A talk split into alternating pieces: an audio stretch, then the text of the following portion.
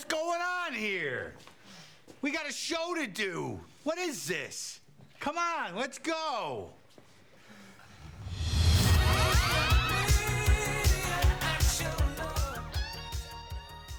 Hello and welcome to Unfunny Nerd Tangent, the podcast that reminds you there are still drugs in the fucking robot. This is Studio 54, oh, excuse me, episode 54, and our return to the gorgeous ladies of wrestling with our season 2 review of Glow. I'm your host, Greig, normally aka Captain Boomerang, but in the Glow tradition of Mount Fuji and Machu Picchu, you can call me Kosciuszko. Look it up. Uh, anyway, while I sit here battling what might technically be pneumonia, with me to help no sell today's topic is a clusterfuck worthy of a Vince Russo finish. First up, in Phoenix, Arizona, he is the unified kosher deli champion, a man who has had more broken bones than Ruth, has more illegitimate children than Sam, and better hair than Bash. One day he'll be a producer and take us all to Vegas, but until then, he's far from over. He's our very own Super Jew, Jared Robinovitz. I, I don't have any hair. Oh, it's almost like it's a joke. shitty, shitty Australian jokes. Yeah, well, there you go. That's what you get. So, from Calgary, Alberta, Canada, the new official chef of Unfunny Nerd Tangent, a man dripping with maple syrup. He's come here looking for a shot at the main event, yet in all likelihood, he'll end up jerking the curtain with the rest of us. He can perform a sharpshooter and the walls of Jericho in his sleep and leaves everyone who tastes his food stratified. Once the show is, is over, he and I are going to high five about free healthcare and gun control. He's crazy for you, Craig D'Cruze. Hi, everybody. How's it going, eh? I'm glad. oh, good. We got the we got the A out of the way. uh, our next guest was the infamous third man on beer runs with Jake the Snake and Scott Hall, mostly because he was the only one willing to actually run anywhere. He's the face that runs the place, the champ who'll fund your camp. He walks more miles than the Proclaimers and is yet to start an on screen money feud with his brother, but he might even turn his upcoming stroll down the aisle into a beep test. He's going to the chapel and he's going to get married. It's the founder and proprietor of the Steel Cage Podcast Network, Mr. Joshua Schlag. Wow, there's a lot of truth in there. Can I just say I'm disappointed that your wedding is not going to occur in a wrestling ring? Like after seeing that, I, I really wanted that. I, I actually pitched for a Money in the Bank briefcase to be involved at one point, but yeah. oh, oh, somebody brings the ring down in a Money in the Bank briefcase. That would have been awesome. oh, more fantasy booking. fantasy booking Josh's wedding. yeah. yeah, that probably needs to stop. Oh. Sure. it's cancelled. It's off. uh, but finally, of course, soon to main event, the all women's unt, only on pay per view, which will basically be herself, our Aussie friend Stacey, and Tim in a dress, teaching Abel Adam Hess how to escape the friend zone. She's the undisputed she wolf champion of the universe, and in an unfortunate side effect of giving everyone a soundtrack related intro today, she is the warrior Anyway, it's Glitbiter herself, Flo. Hey guys. How's it going? Good. Well, none of us got given the impossible task of teaching Adam how to get out of the friend zone, so better than you. oh, poor Adam. Anyway, not uh, poor Adam. It's not poor Adam. And he's here. We've wanted to have him on for a while now. We finally made it happen. The most hated man in all of podcasting, he knows what boys like. Our very own Vicky the Viking, Mr. Sprung, has arrived. I'm finally here on Unfunny Nerd Tangents, and it's a dream come true. I know we've been going back and forth, like you guys hate me, it's all a joke, but we're all good friends. It's all in good fun, and I'm just I'm so grateful to finally be on the show. Yeah, fuck that. We're not having Sprung on. What the fuck did you think we were gonna let him talk? Hell no, he's fired. Oh, that was a close one. That. Whew. Anyway, all right, Craig, welcome to our terrible show. Uh, would you would you like to uh, tell us a little bit about yourself? Jeez, um, from Calgary, like you said, uh, I'm a chef in real life. Uh, love wrestling. Been listening to you guys for years. Um, met uh, Josh and Danny in line at WrestleMania grabbing beers. Um, yeah, I've just been a huge, huge wrestling fan, monster nerd. So it's good to be on the Nerd Podcast. Um, that's about it. You, you say that now, but yeah. yes. Um, so obviously we're talking about Glow today, and, and season two has rolled around. But uh, Josh, you weren't on our first Glow show. I was just wondering what your what your thoughts were on season one. Oh, uh, yeah, I, I thoroughly enjoyed season one. I thought it was a a lot of fun. Um, I, I like I, I like what it did as far as kind of introducing pro wrestling and like kitschy pro wrestling uh, to probably a vast new audience via Netflix. I really appreciated the work they did, uh, balancing like you know the little Easter eggs for us wrestling fans and that type of thing. That was, that was kind of my big takeaway. I thought it was pretty well balanced. I, I like the the drama, the comedy, everything they did. Cool. And uh, and Craig, since you obviously didn't get a chance to chime in on on season one, how did you feel that went over when you first uh, when you first saw it? Uh, same thing. I really enjoyed the just how they made wrestling seem way more fun and interesting to people that might think that it's you know um, boring and lame. I guess you can say the people that don't actually like what we love, but um, it's it's one of those things where it, I know that a lot of people that I know that per se didn't watch wrestling after seeing Glow because it was on Netflix um, were a lot more interested in what the current product looked like and was, and with the whole women's revolution evolution thing, they really um, liked that. I guess you can say it like how it how it progressed from the 80s to now, right? Cool. Yeah, it um, it, it is good to they they definitely brought it out at the right time, um, where if you, you for, for actual wrestling fans, you're watching um, the women's evolution on on on actual wrestling programming, and then you've got Glow as well, which is kind of uh, where you see the the struggles of the women uh, in the 80s and stuff like that, but in a different uh, way. So, yeah, yeah I think um, the probably more best better timing on Netflix part than WWE. I don't think they would have organised it like that, but it worked out pretty well. Uh, so let's get into it then. Season two starts, and um, straight away, Vicky the Viking gets fired by Sam, and we get introduced to a new Junkchain character in Yolanda, the breakdancing lesbian stripper. Jared, who booked this shit? Uh, that seems like a Russo one, but I, I, I don't even know that he's that far out there. it's like when you, when I was writing down notes for the show, I'm like, fucking hell, that is yeah. It didn't seem that sort of weird and outrageous when you're watching the show, but yeah, when you see it in black and white, it's like, hmm. but uh, in all seriousness, uh, in all seriousness, though, Jared, uh, any thoughts on the new character Yolanda? Like, do you think there was even a need for a new character since we already have so many? No, I like the idea of having a new character with shows like this. You have to switch it up at least a little bit. You have to bring in some new blood. I know you can kind of focus more on other characters, but bringing something new and fresh in a second season is needed. So I like the character. I don't know that I like the idea that she came in as the replacement Junkchain. Um, I think that would have worked better had the original Junkchain come back later in the season rather than so quickly. We were like, what, episode three when she was back? Like, it would have just been better to have her as a new character altogether. Yeah, it did seem like they were going to carry on the sort of uh, the conflict with her being the outsider in the in the group for a while, and then all of a sudden it's like, oh no, Cherry's back. Here she is. She yeah. comes back as uh, what was it, Black Magic or something? yeah, they maybe I, could have stretched that out. That, uh, I think that her coming in was a good thing to help the Beirut character. Really, I think that was really a good. Um, it kind of helped her come out of her, I guess you could say, comfort zone, and then she kind of and just kind of come out, but turned into a lesbian. Yeah, so she came out, and but it was I think it was more so to help. Um, build the Beirut character for to to have more depth to her. I guess you can say. Yeah, it, it definitely worked out. Beirut develop and grow, and you know we were talking about you know just using the current characters.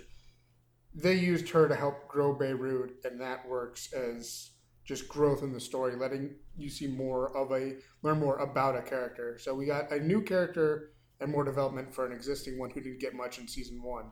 So I think that worked. Yeah. Yeah, it did. Um, that was probably the main purpose of her character, in a sense, I guess. Obviously, um, besides like just the obvious comedy stuff, but, but yeah, I, I thought they did do a good job with that, with uh, her and Beirut, and just their sort of side story.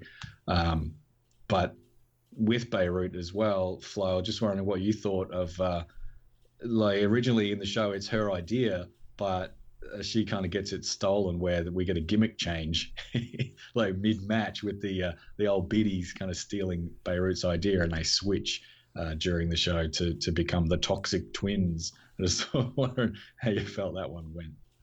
Um, I mean, it it definitely worked because it added it it added kind of more conflict to Beirut's character for sure. Um, yeah, I mean, I mean, it just it, I wasn't it wasn't a surprising um, thing that happened. I guess it, it was kind of like, oh, well, of course she's going to have a problem doing this, you know, because she has this great idea, and then someone steals it and they make it probably even better than she would have. Um, she would have made it herself. Um, so yeah, it just it adds more conflict and and depth to, to her character, um, and then then it, it gets more interesting when um, Yolanda gets introduced as well as kind of a love interest for her. I was actually really distracted because the uh, the whole strip club scene what took takes place in a place called Cheetahs, which is right down the street from me, hmm. and I know that because I've been there. they have bands play there, so Sure, sure. go. That's why you were there. Yeah, we Yep. believe you. Mm-hmm. yeah, there you Yeah, uh, yeah. Uh, re- re- read Playboys for the interviews too. Yeah. go. Wait, what? What? What? What? N- never mind. Never mind. Old joke. Yeah. I don't. Oh, is that a Jared joke? Can we use that one? Is that a hashtag Jared joke or? No, that's an actual joke. The long-standing joke is read Playboys Yeah. for the articles. Yeah. um, I just wonder how you guys felt with this um, this season as well, in the sense that I, I was maybe expecting a bit more character stuff or insight into some of the other characters, uh, as opposed to just sort of Debbie and Ruth and Sam and all that sort of thing. Um, especially like Sheila, I thought season one they sort of did a good job setting her up and sort of teased a couple of story points that they could go here, they could go there, and then this season two, they're sort of just again, all the background girls are pretty much just background girls, except for one or two little moments. Did you guys have any one that you sort of wanted to see more from or, or expected more from? I don't know. I, I feel like that. Um, that I'm blanking on her name. Um, it, it's not New York. What do they call her? Um, oh, she's got like the the, the Jersey girl attitude. Uh, what do they? Call, I'm blanking on her name. What? Uh, Melrose. Melrose. Melrose. That's that's it. Yeah. Like I thought maybe something more with her because she didn't get much last season um, would be good. Um, I thought doing more with Machu Picchu would be good because you know she's got the real wrestling background to tie into that a little Yeah. more. They they made it work in the season finale, but you know I would have liked to see more with her. But you know, They- go ahead. They, they they did stuff with Melrose. She had the poop baby. Yes. She just keeps getting like gross baby uh, comedy bits. She had Yeah. the like the fake um, uh, what do you call it? The the fake miscarriage last last season, which Yeah. uh, I, I mentioned they thought they might have been a, a really eerie foreshadowing at one point, but they never went there, which is probably best or uh, for the best. And now she's got the poop baby. Yeah, It did I'm- give us that song though, so that was cool. I'm uh, I'm kind of with you though. Like just you know, maybe wanting to see a little bit more character development and you know even possibly like a focus on the characters and and I know maybe it's almost a little cookie cutter from like what Jenji's done with other shows like Orange is the New Black for example. Uh, they did a lot of those, but a lot of those ones where they did like deep dives on a specific person's backstory and who they are and what made them, you know, what got them to this point. Like those were some of the best episodes. Uh, so I, I would not have minded some more of that, and I don't know. Maybe it's maybe it's a little bit the format with, with like the really short seasons that they do. Um, I don't know if they're going to continue doing that with season three, but they, it seems like they're a little limited. and They they didn't want to go too far down that route. Yeah. Yeah. it seems like I mean the episodes the episodes are super short and the whole season kind of reads like one giant movie instead of an actual TV show because I I honestly couldn't tell you like when an episode started and like stopped. Um just in the whole grand scheme of things because I watched it all Yeah. together. Um but it seems like with with shows like Orange the Orange is the New Black and everything like that they deep dive into kind of the secondary characters further on in like the later seasons. Um, I for like the first usually the first season is obviously about the main characters, but even the second season is usually kind of more focused on focused on that because it's um I feel like what they what they're doing is like the first season is a way to like establish like this is the show, these are the characters, these are the conflicts that they experience. And then usually it kind of resolves at the end of the first season, but they leave it open ended because who knows if it's going to get um, renewed for a second season. Yeah. Then the second season, that's when like the continuous story, like the the long term continuous story starts because they're like, okay, now we know that we can like keep going with this. So hopefully in the third season, um, we'll get more character development into those secondary characters. Yeah, and, and that's a good point. You know, with the, with the episode length and the quick seasons, you know, they did a lot of different things with this. Like they did the one episode that was just the show. Like it was. They, That was they- cool, I, I thought that was really good. So That you know, awesome. with all the shows that do these like side character deep dives and stuff, they're trying to do something a little different, and I'm okay with that because if they just followed everybody else's formula and did the orange is the new black thing, they get compared to that too much. Now they're they're it's kind of standing on its own. It's not one of those standard, you know, multi multi or ensemble cast pieces where they deep dive into everything. It's you know the focus is on the key people, which is you know fairly standard for a sitcom, and you know we- we're staying with you know there also happens to be the better performers on the show. You've got Alison Brie and Marc Maron, and I'm trying to remember who plays Debbie, but you know they're, they're the stronger performers. So and the story really is from episode one on. It's about them. This is kind of their story. You know, Ruth is the driving force of the show. So Mhm. getting too much off track to, to the side characters could detract from that. So so it, it's That's yeah. I was I was gonna say that's really interesting because I'm now like we're th- I'm thinking Orange is the New Black.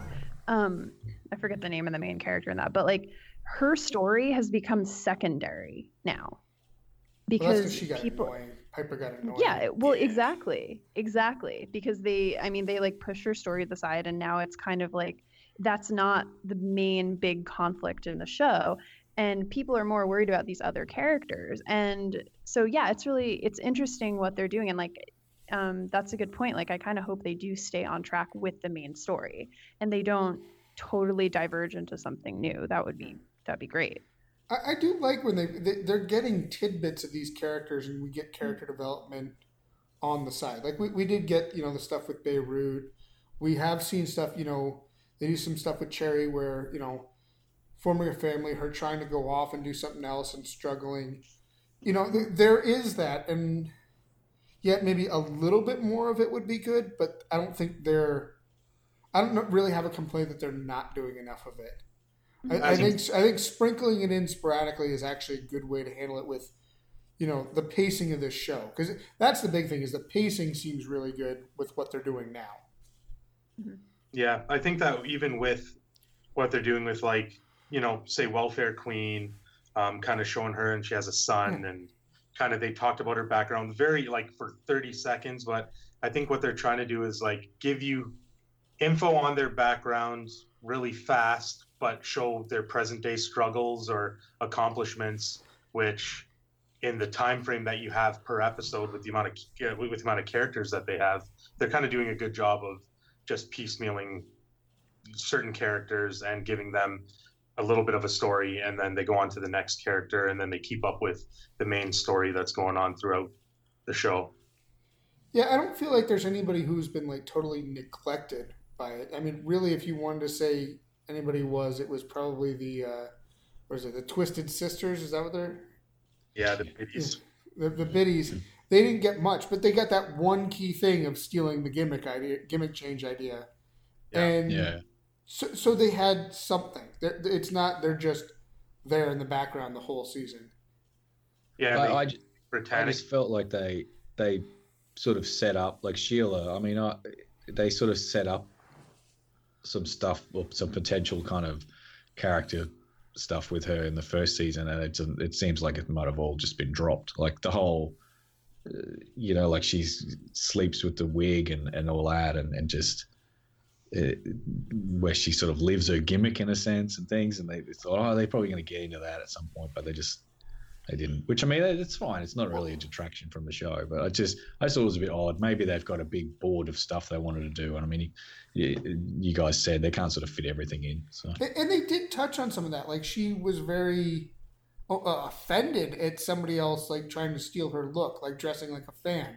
Like she didn't like that. But then we saw a little little glimpse of she uh, accepted it in that battle royal at the finale. She kind of liked it more. So it could be something that's going to carry over into next season as well, where you know you, you see a little bit here and there with her, and you don't have to do a full deep dive on it. yeah, that's true. I mean, it, like I said, it wasn't anything where I I would shit on it. Uh, but yeah, just it, yeah, I just I, for some reason I thought we might see a little bit more from from uh, some of the side characters, or, or more from the ones that we didn't see necessarily, like we saw uh, Welfare Queen and etc. But, but I Um, feel like last season we got a lot with Sheila. This season we got more with Britannica. We got some more with Welfare Queen. We got Beirut. So you're not going to get them all in in a 10 episode, half hour format. Yeah, it's just not going to happen. So, so somebody's going to have to fall back. And we know it's not going to be Sam, Ruth, or Debbie. They're going to be the Mm. vocal ones. So Well, speaking of those three, which one do you want to touch on first? uh, Any- Any any uh, choices? Josh, you got a you got a let's go, preference? let's go with Sam. All I, right. I, I came to really like what Marc what Marc Maron brought to the table this season in particular. Yeah. Well, his his relationship with his uh, newly found daughter Justine is probably the major part of his Mhm. season two storyline. Uh, yeah, it's sort of again, it seems like it's going one way, then it sort of doesn't. I don't know. It it it is very like the story is there, but it, it is a timing thing. I, I feel as well. Like you guys said, it's just yeah, they they either need more episodes or maybe less subplots. It's sort of one. I think if you're gonna start these subplots, you kind of need to have a bit more time devoted to them. But yeah, it works. I, I- you know, Sam, Sam. Well, but Sam, Sam, but there was a lot of good growth with him. I feel like, you know, one of the things we keep seeing, and we saw in season one, we talked about this, is that he's pretty progressive in his attitudes. Like when he's at the strip club and realized Beirut's with uh, Yolanda, he just goes, "Yeah, okay, good for you." He's like, oh, that's cute. Yeah, It- it- and it's just like, just don't talk. We just don't need to talk about us being here, or don't make this weird. I can't remember what he said, but it was just something like, "Yeah, we're- we're just. I don't care, but you know, I also don't care." Like, Yeah, 'cause as you like wave at him or something, he's like, "Oh no, like don't." We're not Yeah, no, no, out." It's like- when he's like, "Just don't take your top off." Gives her a couple bucks. Yeah. yeah, gives Keep, her- keep it on till I leave. yeah. and, and then she just, you know, gives him a good ribbing about, "Oh, come on, you're no fun." It, it, but we just keep seeing that with him. With you know, even with um, his daughter, he's just not. He's not like overprotective. He's pretty, you know. She's going to concerts and stuff. He's like, yeah, whatever. You know, the dress thing for the formal. He he doesn't really care. And you see, he actually cares that she's happy. Like he's trying to make her happy and get her involved. Like he's trying to get her in on the show. And that last moment where he's like, "Finish your screenplay," type thing. He he goes, you know, Finish yours, yeah. that, you know, I, I thought there was just good growth with him there, and he's just, you know, last season he seemed like such an asshole for so much of it, but I now he's becoming the likable asshole. There is one. so. There, there is one line where I thought like, "Oh wow, that's really good." Like at one point, he just looks at Justine. He's like, "Don't leave." like this. Like he kind of says it in a Yeah. as if he's pissed off, but it's also like he's, it, it is very genuine in the way he says it as well. So I, I thought he did a good job with that. Just that bit in particular stuck out to me. I really liked the part when she comes back with like um like a cut on her head because she got in the fight and then he um he gets like the first aid stuff out and he's like, "Oh yeah, and then you just uh here you go." And he just like hands it to her so he can it it was it was like so much his character. It was it was really good because it was like he was being he was being thoughtful yet an asshole at the same time. He's really good at that. He, he can't figure. Marc He, Maron's good. he cares about these people. He just can't figure out how to show it in a, in a real way. Like Exactly. it, it only goes so far. He's like, "Oh, you- you're hurt. Let me help, but not help too much because Yeah. that's Don't want to get don't want to get too attached or Yeah. too close. he showed it really well when uh, they were at that dance and she was going to leave for New York, and when he was with uh, Rosalie, her mother or whatever, and when she was, he's like, "What are you to do? Just just pack up and leave?" And she's like, "Yeah," and he and she's like, "Why do you give a fuck about me?" And he's like, "That's the problem. Why do you give a fuck about?" You know what everyone thinks. Think about yourself and your future. And I thought that was a good turning point for his character, where he um, just kind of said what was on his mind and how he felt to his daughter and kind of did the best parenting thing he could have done at that time. It's just like, you know, think about your future and stop thinking about what Billy wants and, you know, being being second fiddle, think about you first. And I thought that was a really good part of the show.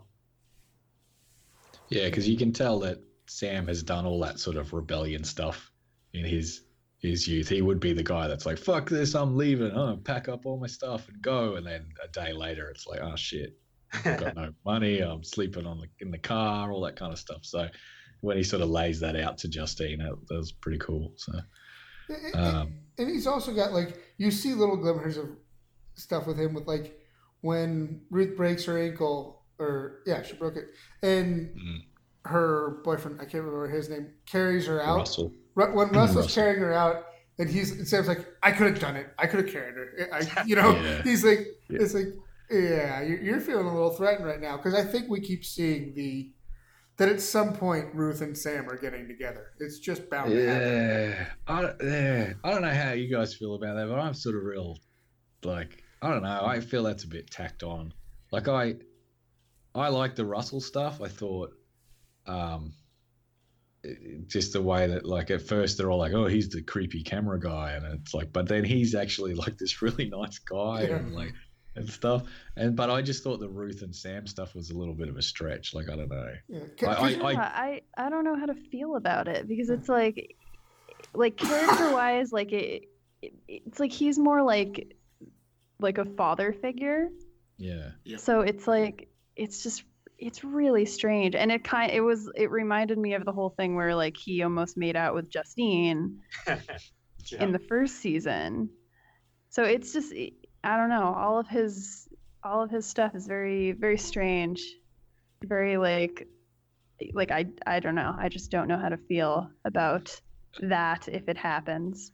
I, I, I then the the main thing I do like about it, to be fair, it, I think it works from a perspective where Sam is just being a dick and basically being that guy that like he doesn't he doesn't want Ruth, but he doesn't want anyone else to have her.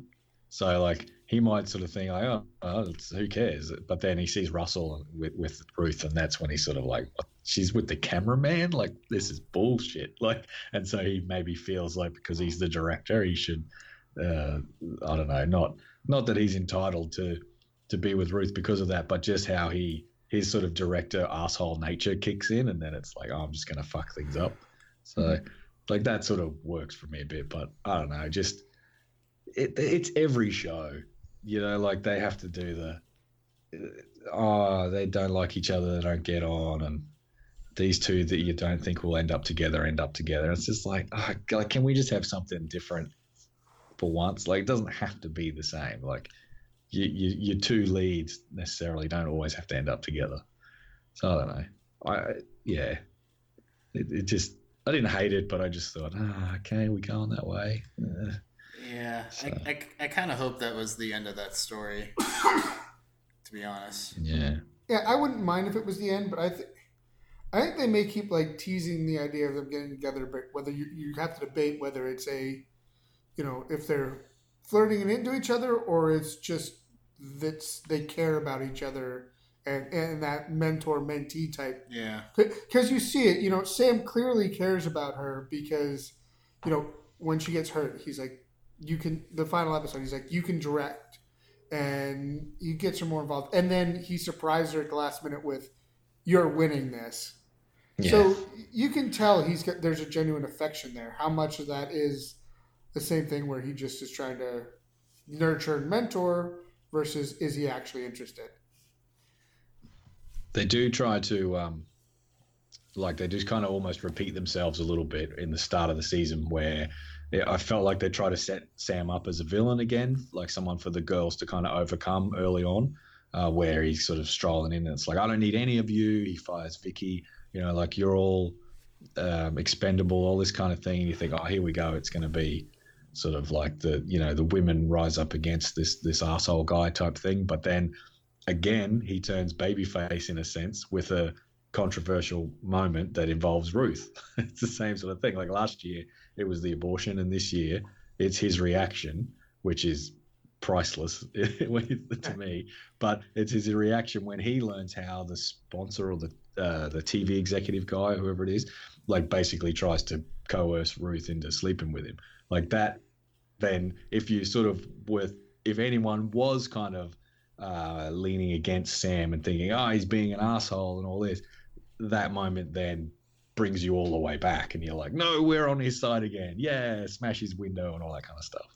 And it's funny that, like, in a way, Sam's character and Debbie's character towards Ruth are the same person in a way, right? Like they, there's always some sort of anxiety and they all play off each other in a way. But then, like, you would think Sam's reaction to what happened to Ruth from that TV executive would be the reaction that Debbie actually had, and vice versa, right? So you you wouldn't think that Debbie would be the one that would have um, shat on her for not sleeping with the guy. You almost would have thought Sam would have been that one that would have been like that, like you screwed it up for everybody, you know? Yeah, I I like that reversal though because I think it says a lot more. I think it's a lot more powerful, in a sense, by have, having Debbie be the one that's like, "Oh, you ruined everything. Like this is how it works. Like, come on, because like that's so tragic for you It know, was it was a, for, for it was kind like of a reminder we were in we were still in the 80s.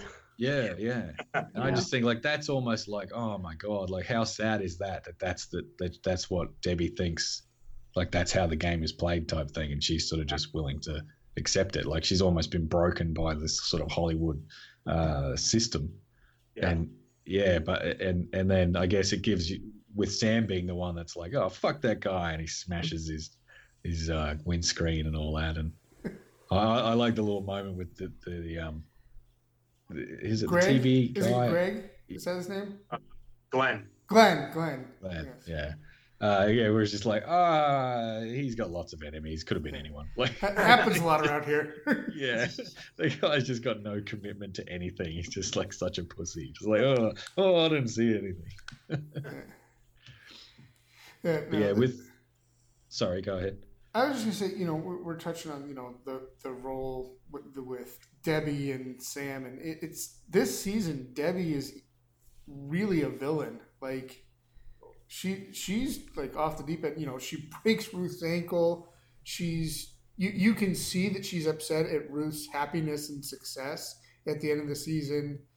You know, even with her uh, ex, she's like pretty spiteful. When- When he asked what kind of bed it was, she sells everything in the house and just kind of goes ballistic. Like she, I just feel like she's setting up to be the one that nobody likes. Yeah, well, that meltdown in the house, uh, where yeah, like you said, she's getting drunk and selling everything, but then she like she forgets to pick her son up from daycare. It's like, oh, look out! Like that just sort of it. Yeah, it, it is straddling that line of like, oh, poor Debbie, and then oh, fuck Debbie. Like it's kind of, it, it does. It, she really is going back and forth between being likable and unlikable. And the way she kind of forces herself into the producer role, like Yeah. she kind of knows all the other girls are hung out to dry with their contracts that are shit, and she just forces it so that she's the producer because she's the star of the show, which she kind of forced on there too. So Yeah, again, I guess that sort of shows how she's so much uh, like she's been smartened up to the whole Hollywood TV movie system than all the other girls. The other girls are just like, oh, just turn up and do what we need to do. Where she's like, no, no, this is how it works. You got to get in. You got to, you know, she's the one doing the politics, um, which is which is good, being that it's a wrestling show. Yeah, well, in a sense, it's about wrestling. but you, did you like the like Flo? Did you what do you think about Debbie? Mainly about the the um. I just wonder what you thought about her, like when she sort of is spiraling out of control, and then she like finds the coke, which is uh, Sam's coke, and then which just flips her out, and she gets real aggressive in the ring and breaks Ruth's leg. Like, just wondered what you thought about all that. Um, I mean, it it was. I think it was the wake up call that her character needed, probably, because then after that, you know, they they have the big fight in the hotel in the hospital, and and after that, like they're like Ruth and Debbie are kind of even because Ruth, I mean, you know, she kind of fucked her over in the first season, but Debbie Debbie was the one who fucked everyone over in this season. So it it kind of evened everything out. Like she she had to go through all of that shit to get to the point that she ended up in. Um, so I, I mean, I think it it nothing nothing was really surprising about it. It it worked out it worked out well in the story. I think. Yeah, that's um, that's kind of that hospital scene. That's kind of like the main event to their feud in a sense. If you look at it from, uh, like instead of wrestling matches, it's just character stuff and storylines. Like that all builds to that moment. So that sort of like verbal explosion, like that just it goes nuts. So that was a really good scene. And then of course, you know, Sam chimes in at the end. It's like, oh, we all heard it. Yeah. like, like people upstairs heard it or whatever it says. Mhm. yeah. Uh, we might as well talk about Ruth then, since it's sort of segueing between the sort of three main characters. I got, like, I said it in the last show, but this season again, I still got that major Shelley Long vibe from Alison Brie. Um, so I, I'm I'm positive now that it's on purpose. So I don't know whether you guys uh, think she's still trying to channel kind of Diane from Cheers or not, but I, I mean I like it. I think it works. I think it works perfectly. But just wondered if you guys sort of noticed more of that this season, or whether it's just me. eh, I, I don't think I ever really noticed it. When you said this last time, I think I kind of had the same reaction then. Yeah, I guess I need Derek for this one. Derek is the That Cheers is- guy, or Danny. that is not a character I am familiar with, so well, can't say too much. but I I love Ruth because she's so weird and awkward and her she like she's she's definitely you know she's definitely the baby face and she's doing everything just you know for the the family because she found something that she really liked and she wants to keep it together. And um the you know she's she's a go-getter and she the way she goes about things i i don't know. She, i i love i love that she is so weird and awkward. I like that about her character a lot. So. And, and I really like that that with her character, and then also the fact that she breaks her ankle, so she comes with, with the twin with a gimpy leg. That that part of that episode when she's traveling on goat through the So through the world, I was laughing. It was like, what the fuck? But this and is it, it's so it's so funny because it's like it's so ridiculous but like and people you know who don't watch wrestling they're like this is the most ridiculous thing but like that shit like that ridiculous factor is so prominent in actual wrestling it, so i was Yeah. just like this is this is perfect because this Yeah. is like basically a taste of the real thing i mean you know like with the highlights of it but it was just it was it was hilarious Yeah, I mean, look at Matt Hardy would have been sitting there going, "Oh, look at it." delightful. yeah. and it, it was it was really cool because like it, it kind of highlighted the fact like when someone gets an injury in wrestling like the whole storyline has to change and they have to they have to come up with something to keep that injured person relevant and that's what they did and Mhm. so it was just like this happens all the time Yeah, you're the commissioner now, all that kind of stuff. Yeah. Special referee. What was Austin, the sheriff or something at one point? Like, yeah, and all that sort of like, oh, I can be there, but I can't do anything. Yeah. Mhm. So, uh, I would just like to say the quick note. We, we did mention the um, the sort of meta show about the show. I just thought as well, we, we can't really go past like the, the, the PSA that they did. like the oh. whole, the whole, it, if a man offers you candy, it's a trap. Like, don't kidnap, all that sort of stuff. Like, I just thought, like, oh man, like, it was such like a shitty PSA, but it just worked perfectly for for the show, especially with like Sam and and the way Ruth is. Like, oh, this will be a great idea. I just love I loved how Sam and Bash showed up as the kidnappers in the music video, like clapping and singing about not kidnapping. It was their like Yeah. mustaches and the trench coats. It was awesome. Yeah. I just thought, oh, another like I would I would really love to see if they could if they could do it where like season probably not so much now because of the way like the, the story ends up in this season, but it would be awesome to have like say season two of Glow as the show that we've watched where you know it's the, the, the actual show. And then there's like a side series which is the the episodes of the Yeah. show that Yeah. they've done. And Do can like sort of three watch bonus them. episodes? Like Yeah, yeah, like it would be. And here's the actual show. You could watch it, and then yeah because like you would every you would see every stuff other and be like, episode or something yeah, like oh, that's Oh, where they're cool. fighting, and like the intentionally like quote unquote like the bad acting or the the moments that have gone wrong in the in the shoot, like where you could be like, yeah, that's because she broke her leg or or, or whatever. So that would be really interesting to see whether they could do something like that. But money and time, I guess. yeah. Uh, this is a topic I wanted to talk about because we sort of brought it up on the last show we did as well about Bash. So on the last, I mean, he got a major storyline stuff in this season, probably more than anyone else, besides Debbie and, and Ruth. So on our last uh, episode where we covered season one, I brought up the idea or the question rather to you guys about like is Bash gay due to that private little eyeshadow moment before the the sort of their, their main show in in the last episode of season one, and then Derek brought up the fact as well that uh, all the all the outfits and stuff that he had like just in his house, like here you go, ladies, and they're like, well, where did they all come from? If he's just got all these like women's outfits in his in his closet. Um, I think we could pretty much say that that question's been answered by season two, but then again, has it? So it's Well- still a bit ambiguous. So what's going on with Bash in season two? Well, it's almost like he took the opportunity with Britannica that, that he does like her, that it was the good, she's the beard. They, they're both going to get something out of it.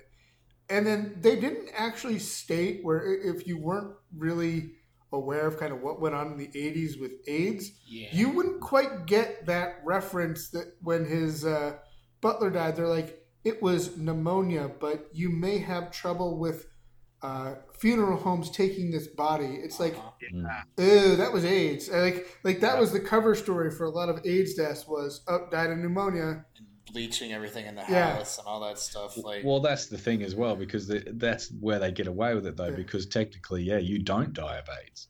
You do die of Right. pneumonia Yeah, or something it's- else. It's because like it's just that. Yeah. Yeah, exactly. So it's always yeah. like, oh, he didn't die of AIDS. He had pneumonia.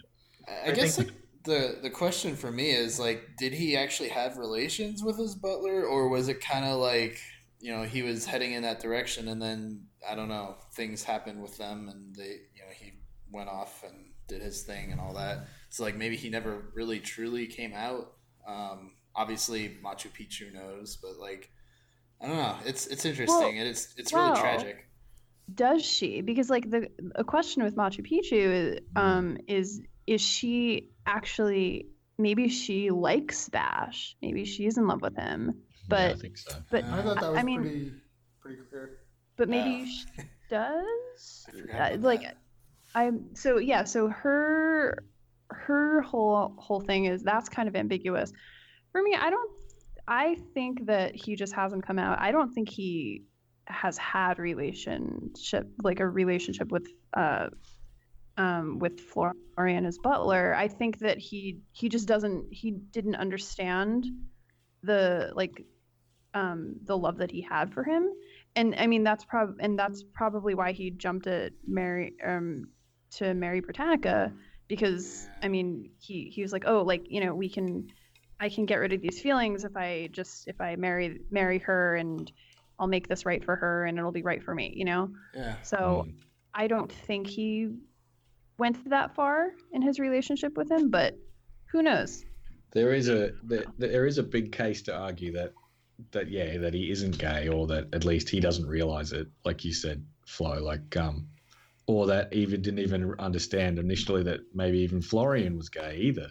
Because you think about Bash like he is very aloof and he is like coked up a lot as well. So um and like when you look at that scene the way he reacts in the gay bar when the bartender hits on him he's sort of that's like the reaction of someone who doesn't really understand what's happening. And he's sort of like what's going on? And like so maybe he's kind of in like a denial type setup or he just doesn't yeah and like if, if he is gay is he trying not to be by marrying uh, uh Brit- britannia? So it's sort of like oh no and and a lot of that could be to do with that whole age thing that we brought up before like just that i mean like you said before jared like younger viewers might not they're going to uh, skip a lot of that because well it's like that reaction of or it can be one of two things. Either they're not going to get it and go i don't understand it. But then i i could also see people sort of seeing like bash's reaction to florian's death and especially like the bleaching of his house and the burning of everything like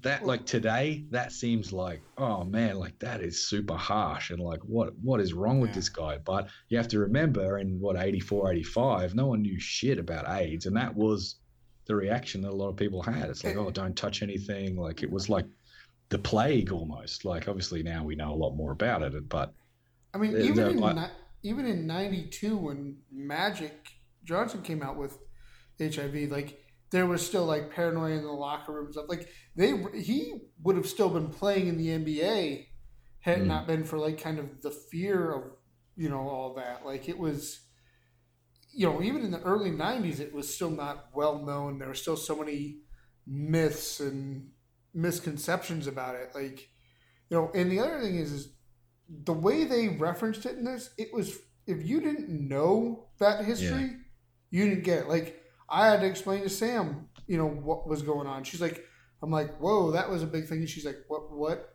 what was that? Because when I reacted to the, oh, he died, the um, pneumonia and the funeral home thing, I'm like, oh, and she's like, why are you saying that? I'm like, because that's the cover story for AIDS, or that's how they addressed it back then. And it's just it's not if you don't know, you don't you wouldn't think about it. Like how many people watch this and it didn't register to would be a good question. Yeah, it was it was very subtle in a way. It was very they didn't come out and say it. It just they they said they're you know technically pneumonia and all that kind of stuff. And if you got it, you got it, and if you didn't, you didn't. Type thing. It was pretty well done. Uh, yeah, I, I I just thought Bash, like to me, his his season arc was probably the best.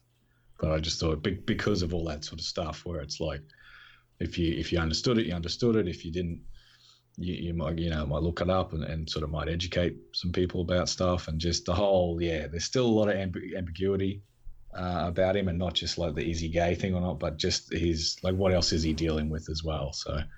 Um, plus he had that uh, he, uh, it was a real good scene like while the guys are inside sort of bleaching and burning everything like he's out the, out the back sort of like crying because he's just devastated so it was sort of a pretty um a good scene for i, I don't know the actor's name but he, he did he did a good job in this season Yeah.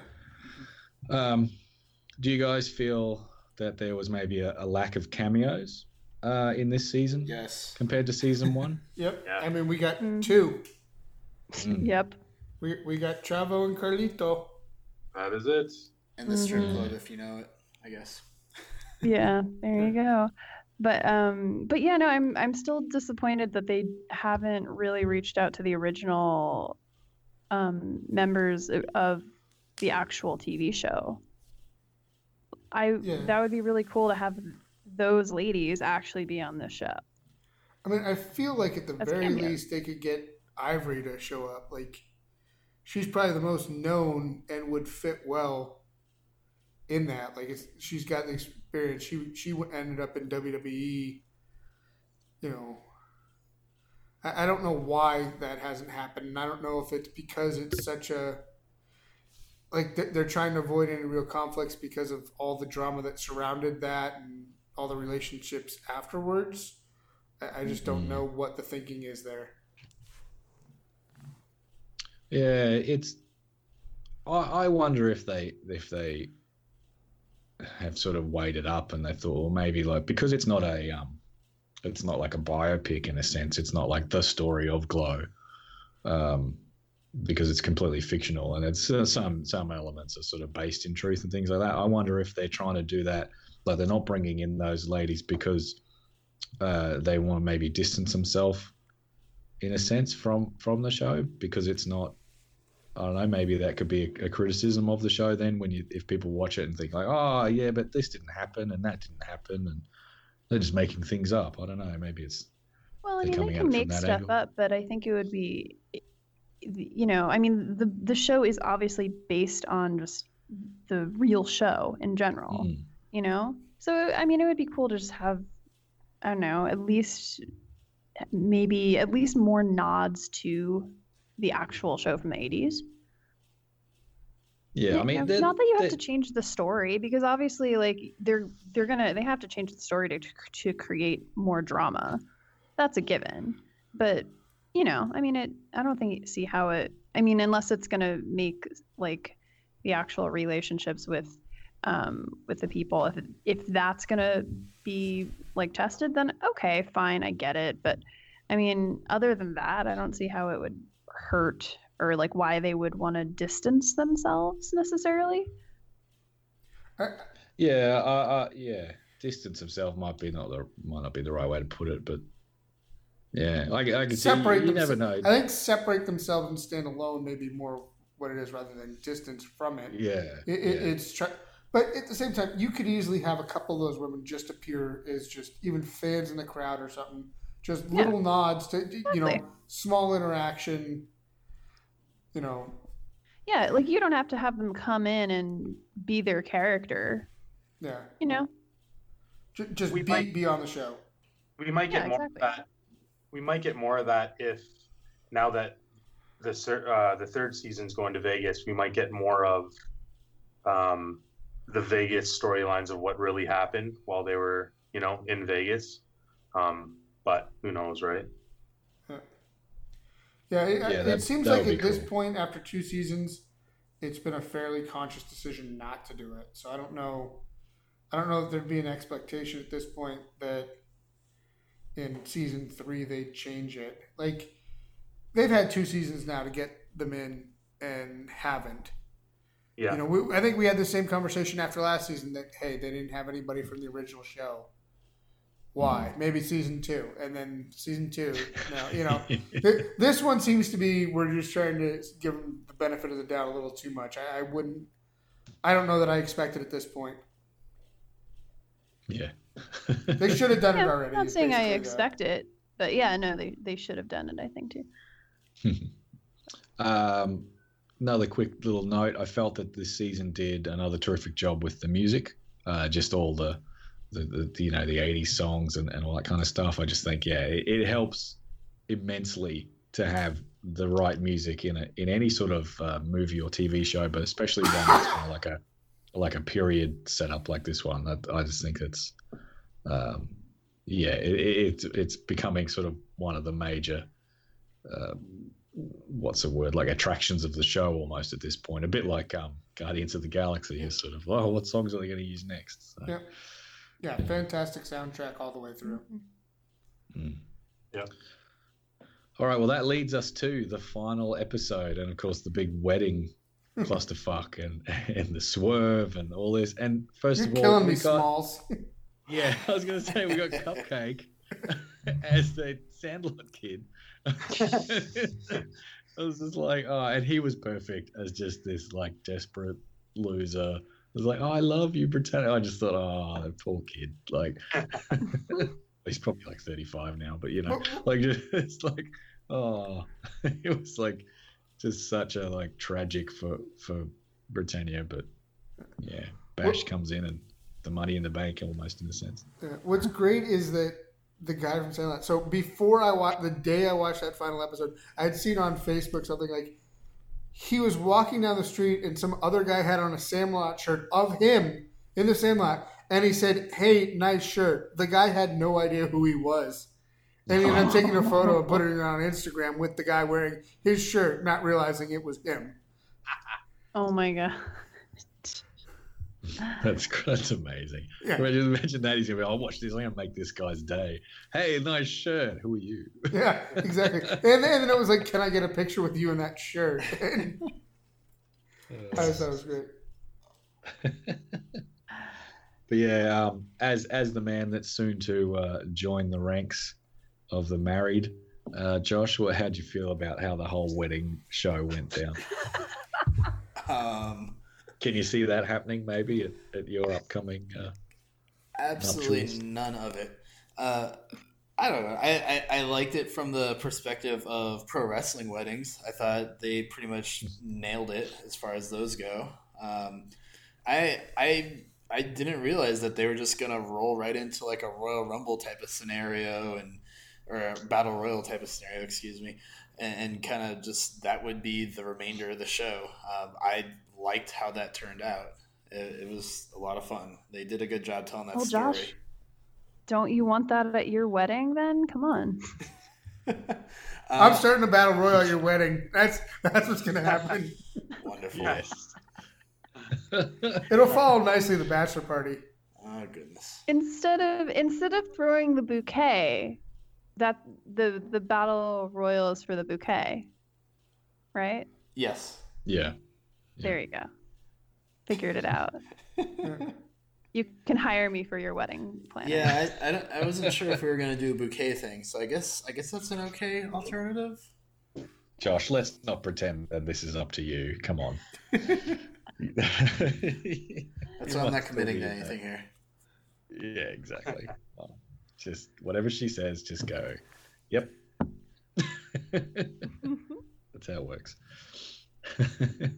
Um, we we said that no, not really any. Uh, there weren't any um, cameos, but yeah, we did get Carlito and Chavo turning up, which uh, that sort of really uh, not made the the last episode, but I just thought that.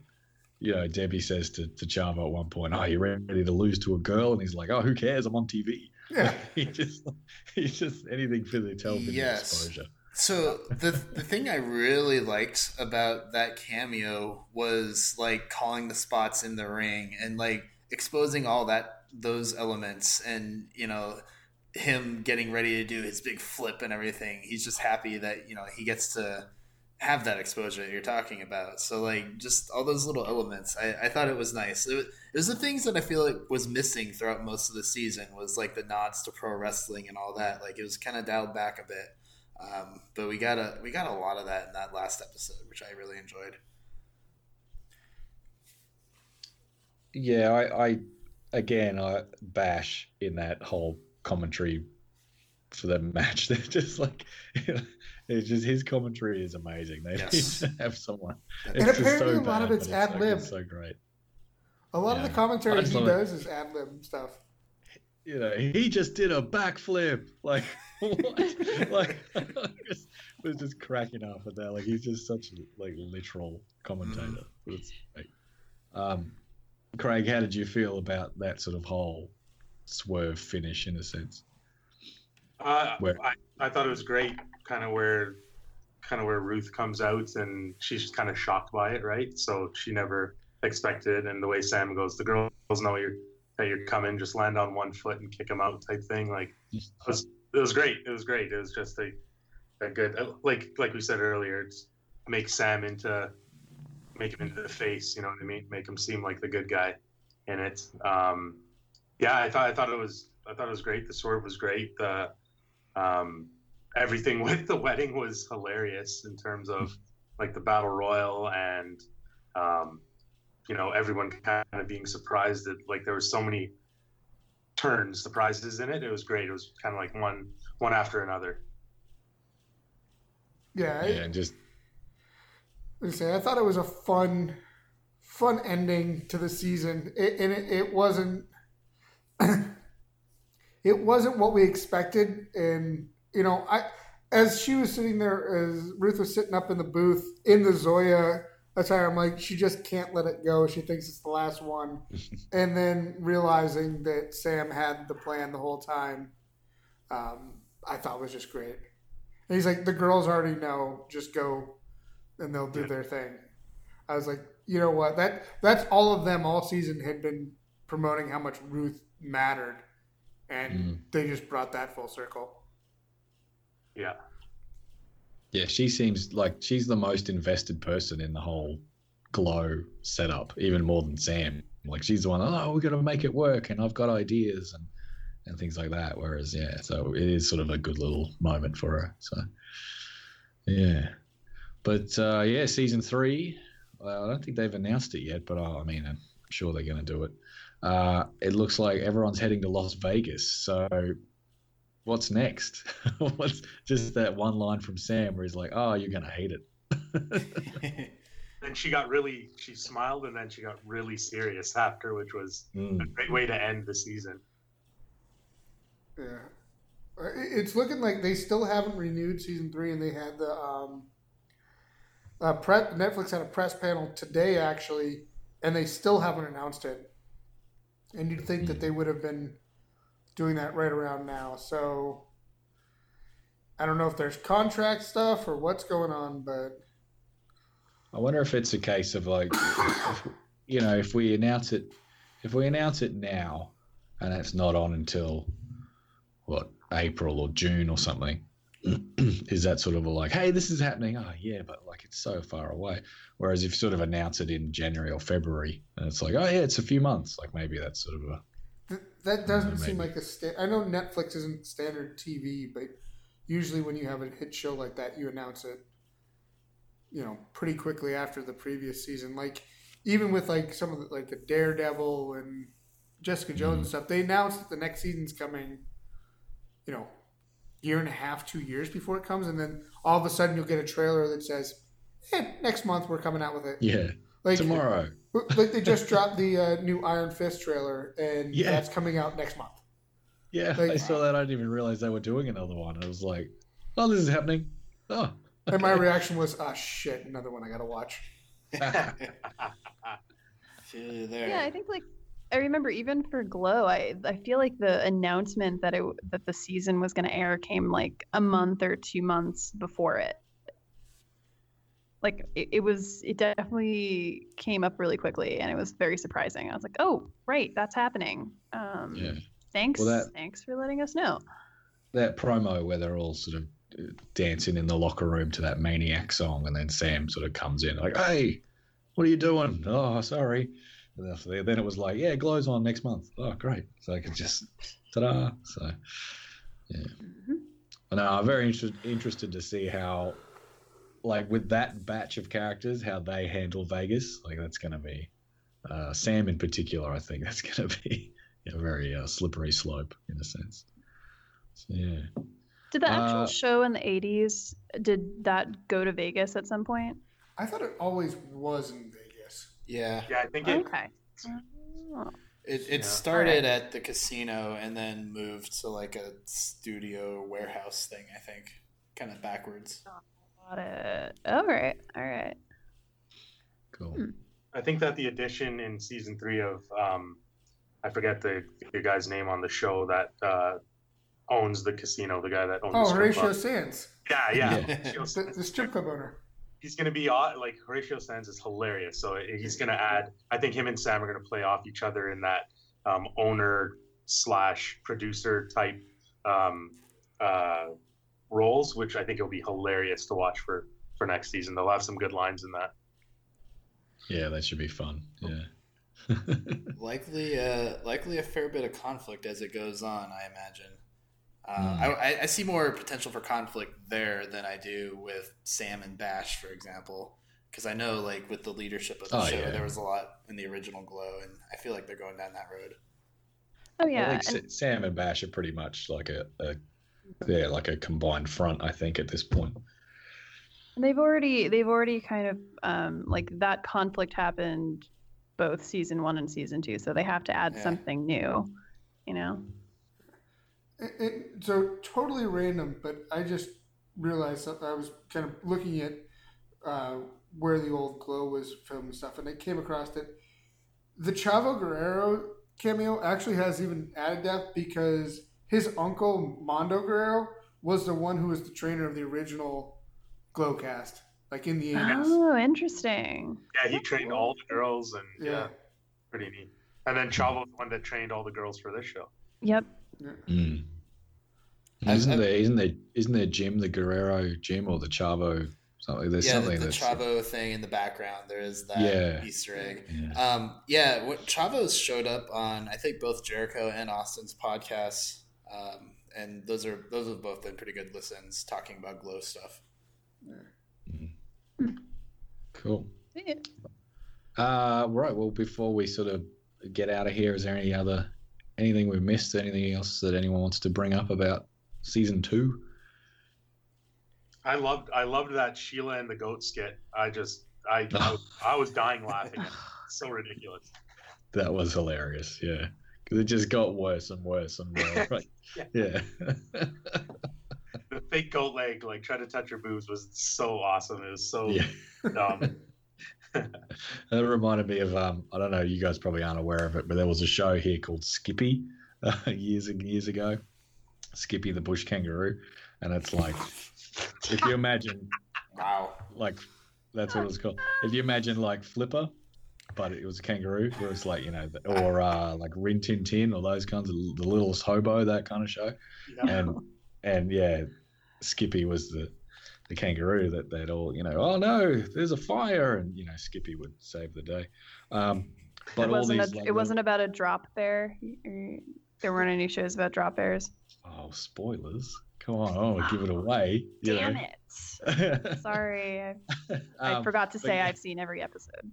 But all the little um all the little insert shots of like Skippy having to do something with his hands are just these like just little stick hands like that. Like, oh, he's got to undo the latch to open the door. It's just like this little like fake hands. Just thought, yeah, some guys just got these two like dead kangaroo hands, and it's just opening things and uh, pu- pushing pushing levers, and oh yeah, it's exactly like that that goat sketch. So yeah, not one of the best um, Australian shows, but anyway, there's no Hemsworths in it Oh, that's a shame. That's a shame. that we know that I know of. Anyway, they, who knows?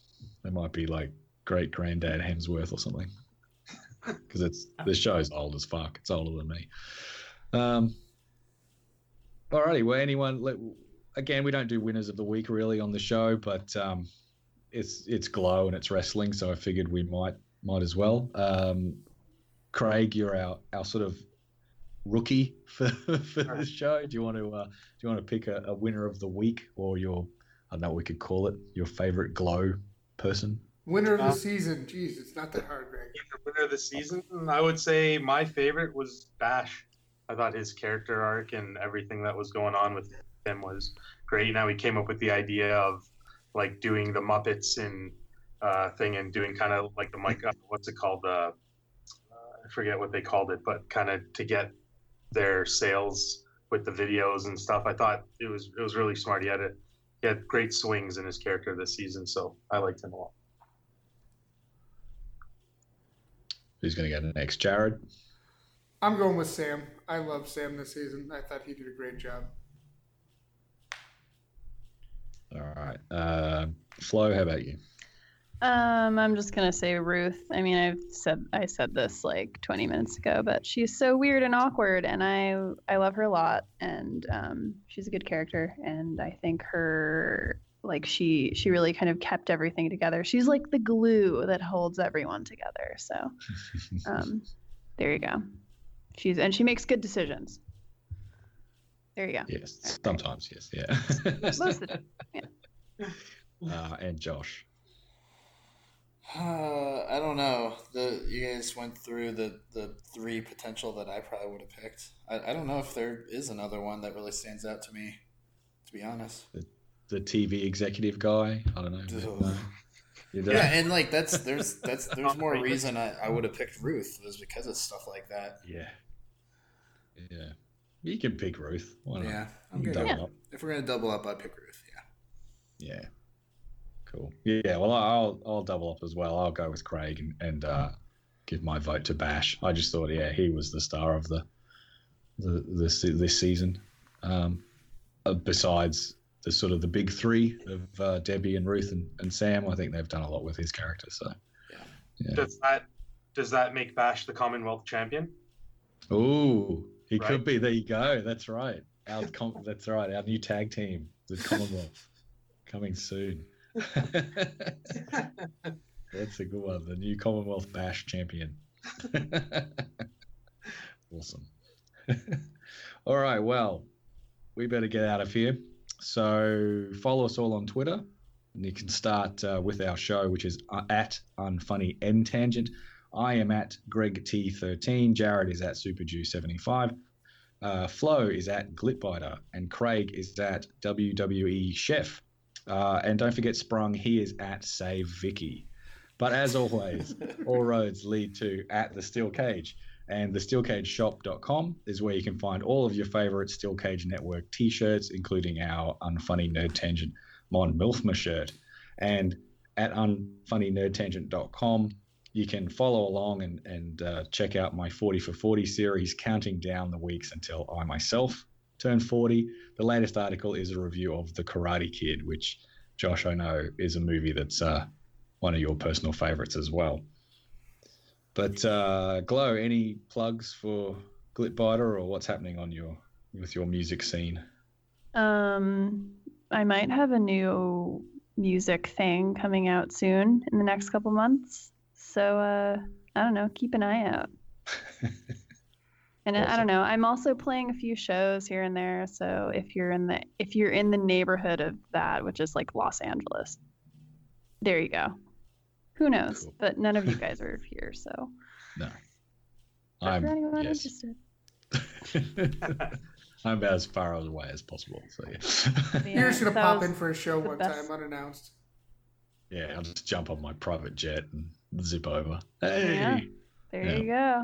There you go. I'll start a GoFundMe or whatever it is. the Greek jet. Um, Craig, thanks for coming on to again to our terrible show. Thanks for having. Um, I think we are going to get you back for our uh, our review of Westworld season two when we when we eventually get to that. Yeah, I can't wait for that one. Yeah, lots lots and lots to talk about on that show for sure. Uh, but until then, that's it for episode 54 of Unfunny Nerd Tangent.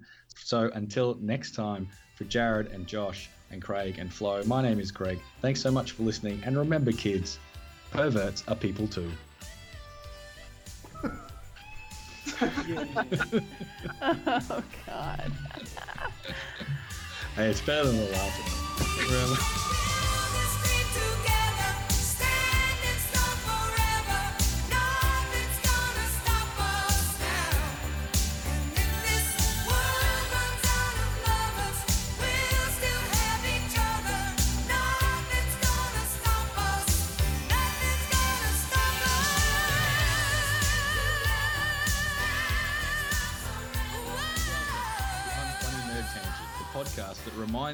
there are still drugs in the fucking robot.